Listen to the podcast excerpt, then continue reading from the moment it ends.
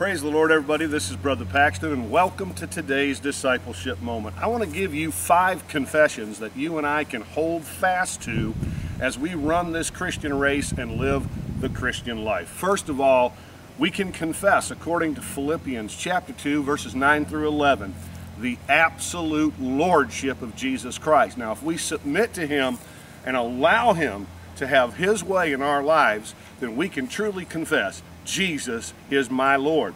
And not only that, but Jesus is Lord of all. And in reality, He is.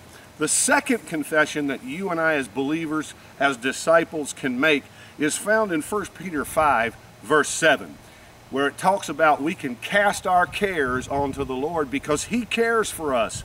So we can say that I don't have a care. I don't have a care because He's got all my cares. Praise God.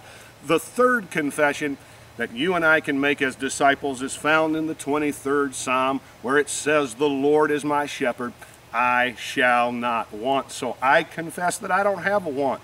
All of my wants, whether it's healing, salvation, baptism in the Holy Ghost, prosperity, blessing, companionship, fellowship, all that I need, provision, is in Jesus Christ. The Lord is my shepherd, and I shall not want.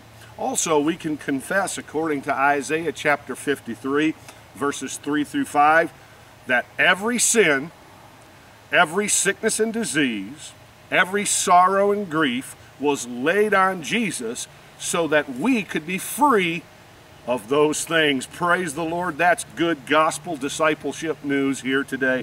And finally, we can confess according to First Corinthians chapter one, verse thirty, that Jesus is made unto us wisdom, righteousness, sanctification, and redemption. So, today as we go forth in this Christian race and become disciples of our Lord Jesus Christ, let's watch what we say, because what we say should be the truth of the Word of God. And that's today's discipleship moment. Bless you.